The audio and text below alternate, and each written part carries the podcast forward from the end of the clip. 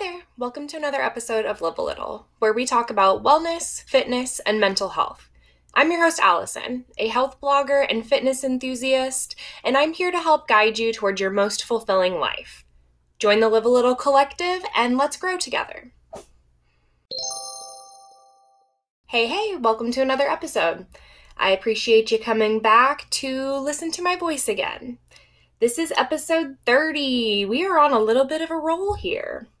So before I get into anything, be sure that you are a part of the Live a Little Collective on Facebook and are following the show on Instagram at Live a Little Pod. And if you would like to take a couple of minutes to help out the show, I would be so appreciative if you left a 5-star rating and a review on Apple Podcasts. So I hope you've had a great week since the last time we talked. Me, I'm still hanging in there. I honestly didn't think that anything would even come to me in order to put out an episode this week, but here we are. Not much to share about my personal life because, as we all know, it's still a pandemic. And I'm not one of those people who is running around still living my normal life. We'll be going home to visit our families the week of Christmas, so since we've got some kiddos and grandparents to visit, we've been spending all of our free time, just the two of us, at home.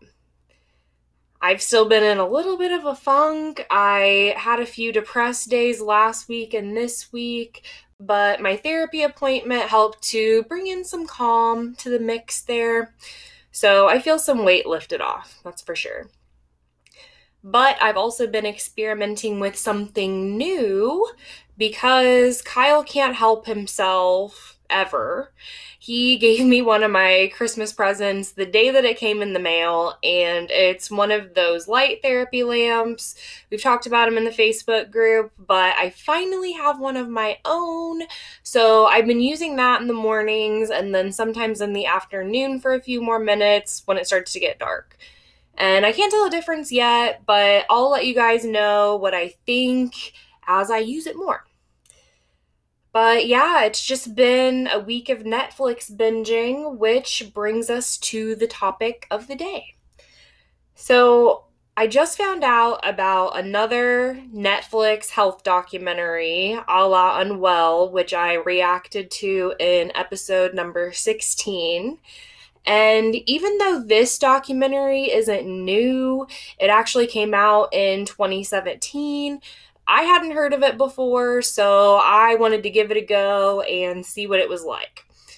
So it's called Heal, and the description on Netflix says, stories from spiritual leaders, physicians, and those with chronic illnesses reveal the powerful connection between the human psyche and physical health. So I was going into this not really sure what I was going to end up with, but I had hopes that there would be some positive takeaways considering they spoke with physicians. So let me first start out with an overview or sort of analysis and then follow up with my reaction, just so I don't go off into too many tangents and get myself lost. So the documentary is hosted, directed, produced, and written all by the same woman, Kelly Noonan Gores, who is a filmmaker. She's also married to a man who is worth $2.2 billion, which I will expand on a little bit later, but I thought I would mention that at the top as an extra tidbit while introducing her. So anyway, everything opens at this event, and I noticed my girl, Jamie Lynn Sigler, mezzo-soprano, hanging out there in the background. And the man who was running this event, session, whatever you want to call it, he says, "This is Eastern medicine and energy medicine." And he claims that our emotions create ailments in our body. Migraines, depression, anxiety, to name a few from his list. And just like in Unwell, there is this cell of, it's been used for thousands of years as a way to convince people that what they're doing is valid and safe. And Kelly then talks about how when she was a kid, how miraculous she thought it was that when you get a cut, you clean the wound and forget about it, and the body takes care of the healing itself. And she says, I think we've forgotten how intelligent the body is. And she goes on to talk about how her thoughts and feelings and emotions affect her health. So this is already completely anecdotal. So I was curious about who she was going to interview and what these conversations were going to sound like. And if you've listened to past episodes, you know that I don't mess with pseudoscience. I don't encourage fads to you guys. I'm all about evidence-based information, and that's all that I'm willing to promote. So just as a side note, I wanted to go through a list of some of the titles of the people who were interviewed in Heal.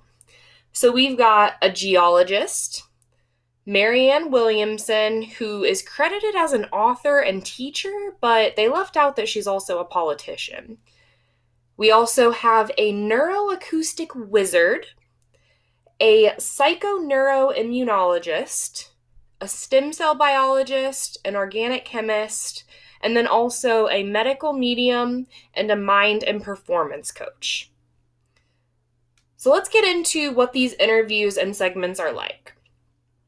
So we've got this guy who tells about his experience. He competed in a triathlon in the 80s, and during the biking portion, he was hit by a truck, which resulted in 6 vertebrae being compressed. Doctors told him that he'd never walk again and that he needed surgery, and he claims that he would have urged anyone else to have the surgery, but he chose not to because he would instead make contact with intelligence? I honestly didn't quite understand everything he was getting at. It was kind of woo-woo, which is basically unconventional spirituality. He says that he basically thought his body into healing. Fixing the vertebrae took 3 hours a day. And he said one day there was a click and he started to regain functioning and was able to walk again in 10 weeks. Next up, we've got a geologist. Now, first of all, what makes this man credible to be interviewed in this documentary is what I want to know. For anyone who doesn't know, geology is the science that deals with the Earth's physical structure and substance, its history, and the processes that act on it. So I'm personally not sure how someone in this field would be a reliable source when it comes to anything to do with the human body. But then we have Marianne Williamson. And she's talking about a natural intelligence that makes the world go round and evolve, all of that. Sure, fine. But then she compares that to the immune system and the natural intelligence there.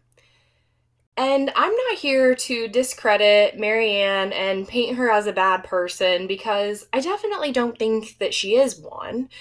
But the fact that she's in this documentary because of teachings she used to do in the 80s called A Course in Miracles that was described as a trendy amalgam of Christianity, Buddhism, pop psychology, and 12-step recovery wisdom, it just doesn't sit right with me, personally. Religious studies are completely separate from health studies. But before I go too far on that one, next up we have a woman who truly seemed so sweet. She just seemed so desperate to be well. She said at one point she was eating a 40% raw vegan diet and lived a healthy lifestyle, but claimed she had experienced a lot of stress. She was in a bad marriage, her mother died, among other things. And she said she stayed positive. She rode her bike and kept doing yoga and basically distracted herself from her grief. So then she started experiencing pain, but after 3 visits of her doctor telling her that they could find nothing wrong with her, They later found out that she had stage 4 cancer in multiple areas of her body. And later, we find out that this woman did eventually decide to go on chemo, but she still insisted on continuing sessions with her holistic psychologist, who at one point put air quotes around medicine when talking about chemotherapy. So that's the kind of people that we're dealing with here. And this woman also credited wheatgrass for her healing and remission, not the chemo. But then they finally get to what I was waiting for, which is an actual expert in something related to what this documentary is about. So we have a woman who is a psychoneuroimmunologist. Hopefully I'm saying that right. And let me be honest, I had to look that up because my immediate thought when I saw that title was, that shit is fake.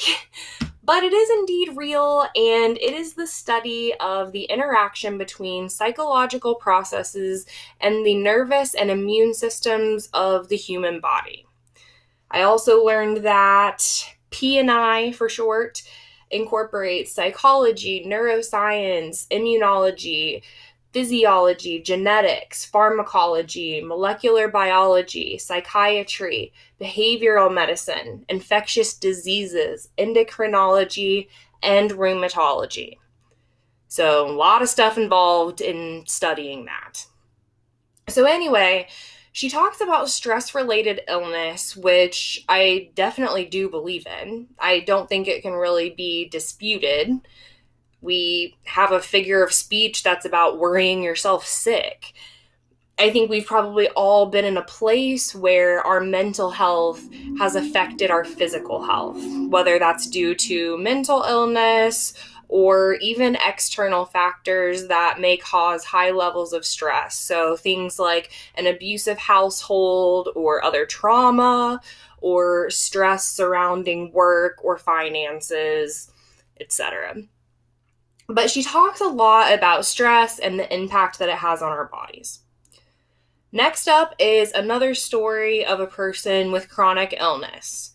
This woman named Eva develops massive breakouts, these hives and boils all over her chest, which also spread to her head and her hands. And she said that she had gone to see dermatologists and neurologists and was told that her issue was autoimmune.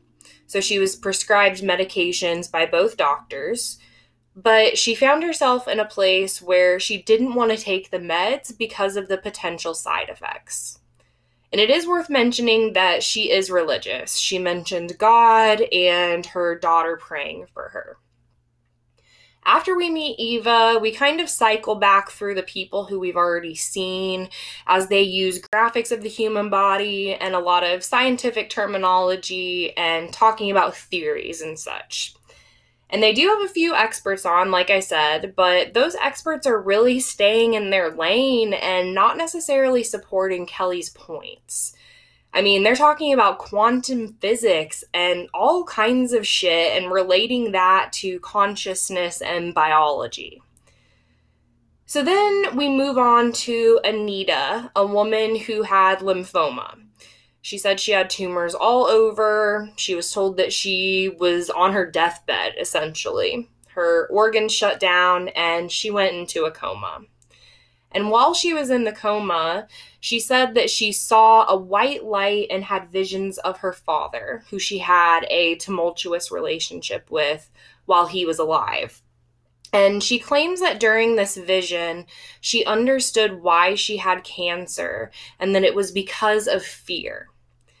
So she's describing a near-death experience, and this experience led her to believe that fear caused her cancer, which caused her to reject conventional treatment. And despite that, after she came out of her 30-hour coma, her tumor shrank by 70% within 4 days, and she was cancer-free within 5 weeks. Now, there's some things that the documentary chose to leave out about Anita, and I'll get into that later, But just know that this is an just one example of some of the omissions in this documentary. So next we meet a researcher who has interviewed radical remission survivors. And she says that there are 75 factors that these people used in their recovery, but that there are 9 main factors. So let's look at these 9 common factors. And just a warning ahead of time, I don't like the grammar or the way that these things are worded, so it's going to sound funky either way, but here we go. Radically change your diet. Taking control of your health.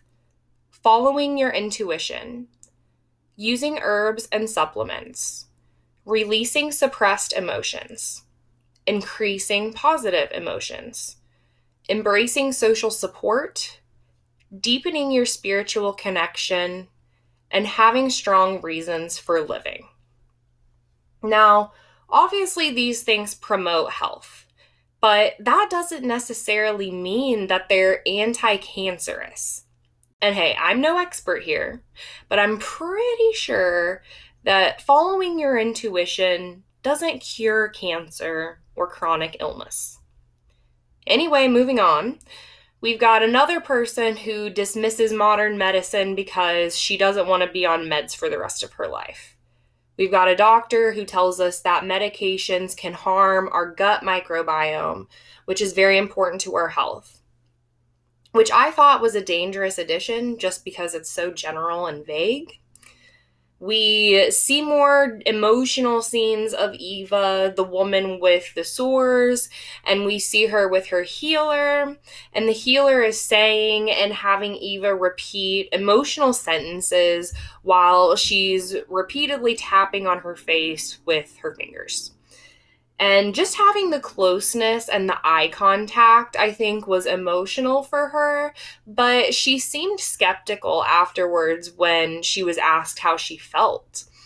And even though Eva was talking during her session, the healer was telling her what to say.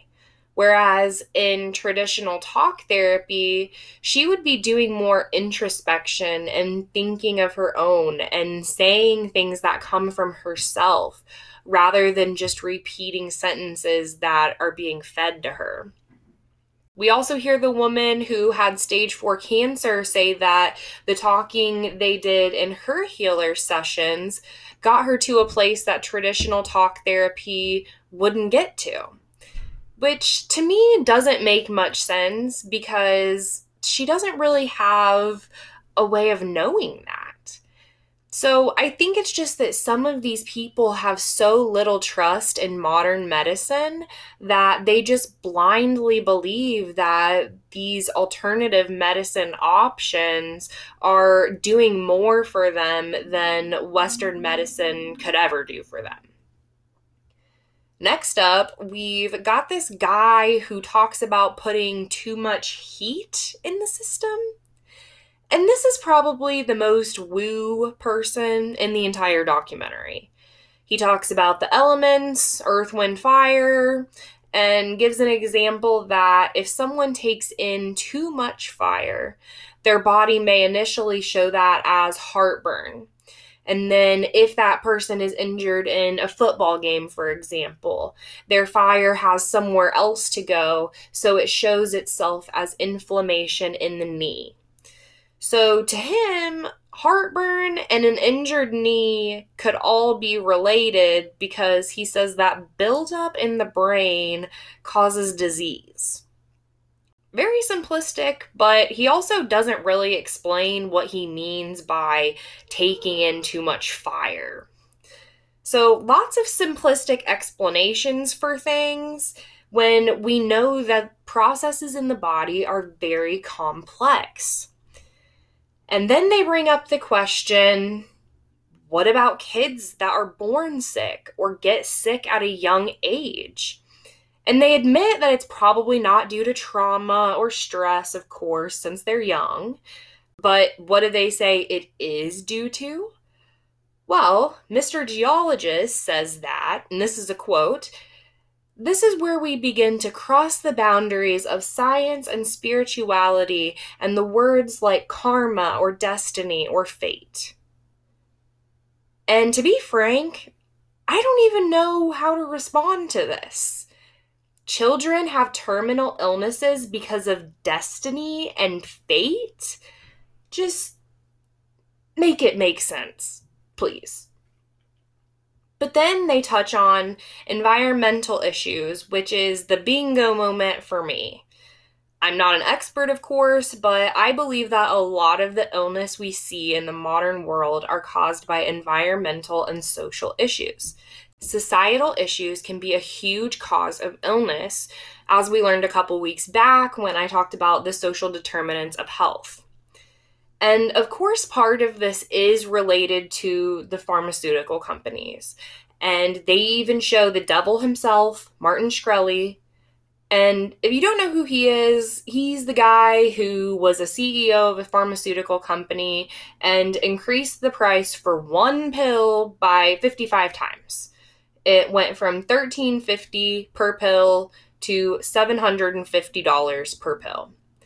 And not that it's relevant to this case, but he's also a literal fraud and is in prison now.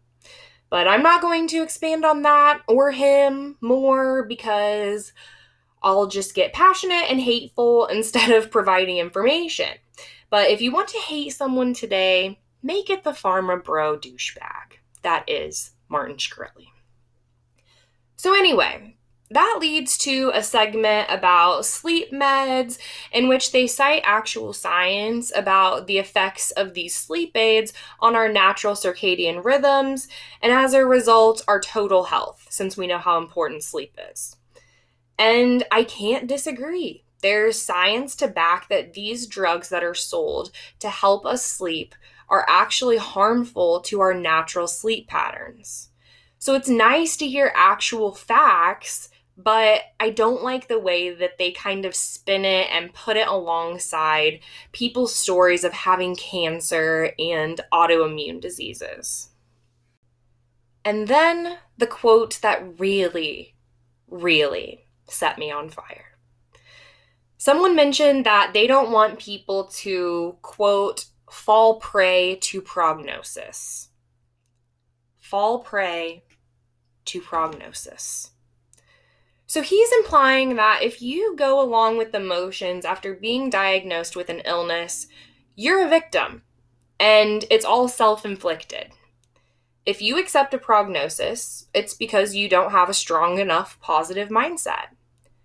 And isn't that an awful message to send? That it's your own fault if you develop a disease? Someone even said that people should find out the problem so you can live like a normal person and move on. And that's where the documentary pretty much leaves off. They talk about sacred anger work and show them throwing rocks off a hill and not much after that.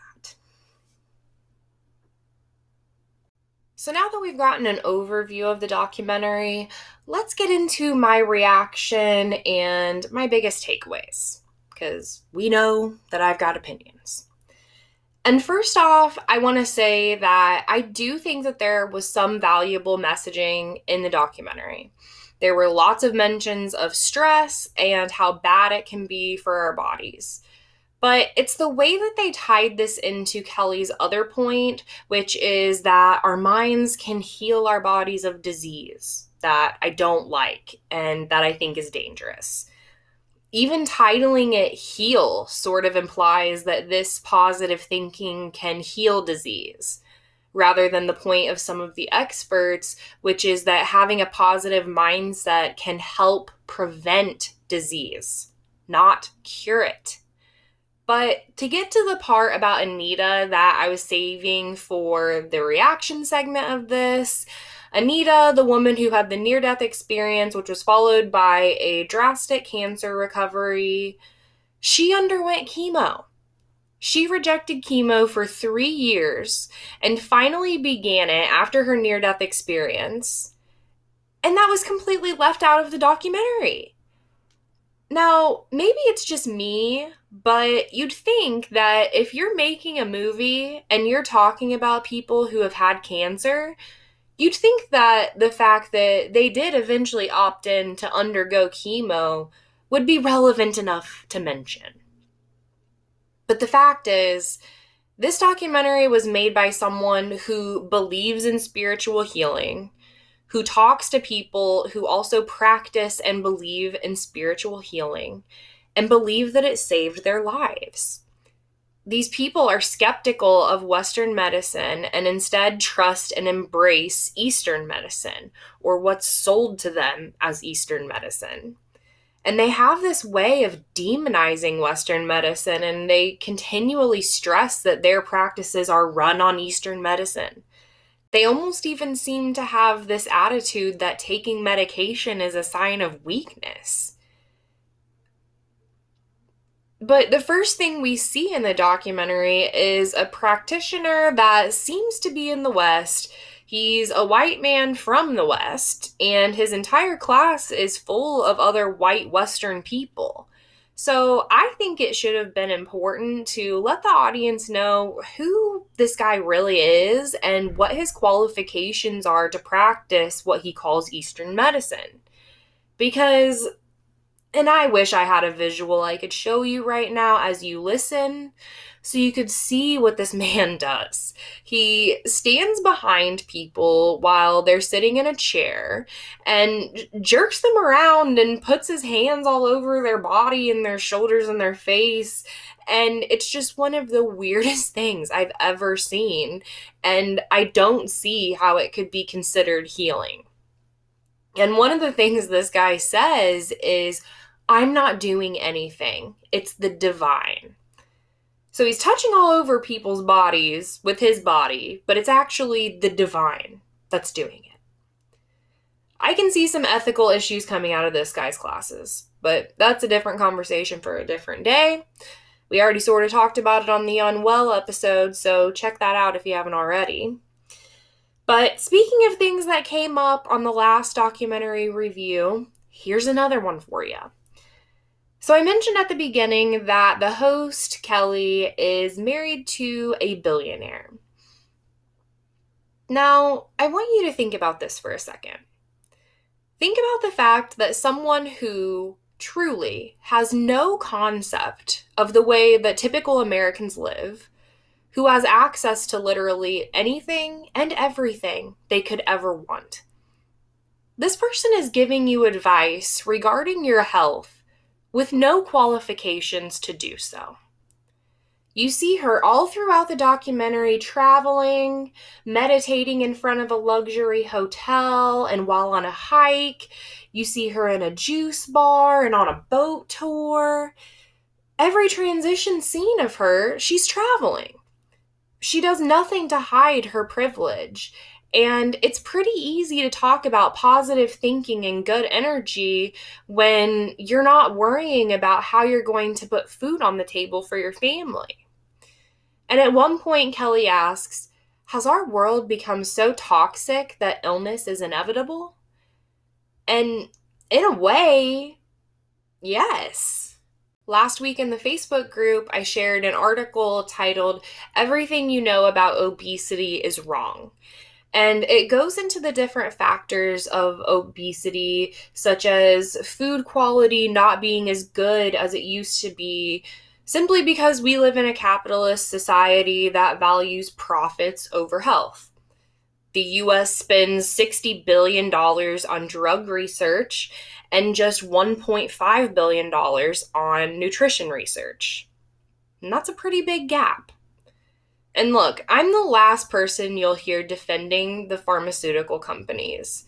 And you guys know that I'm very pro-therapy and that I believe that nourishing our mental and emotional health has carryover to our physical health. However, I find it extremely dangerous and irresponsible for Netflix to promote this documentary under the guise of representing the people who are tired of being medicated and sold to, and instead promoting the option of, for lack of a better term, freeballing cancer remission. People make the argument that it's all about money, money, money with the drug companies. And while that may be true, we can't act like these holistic practitioners don't also profit from their services or sales of their books and courses. And I'm not calling anyone out for making a living. I just think it's a pretty transparent argument for some of these people to make.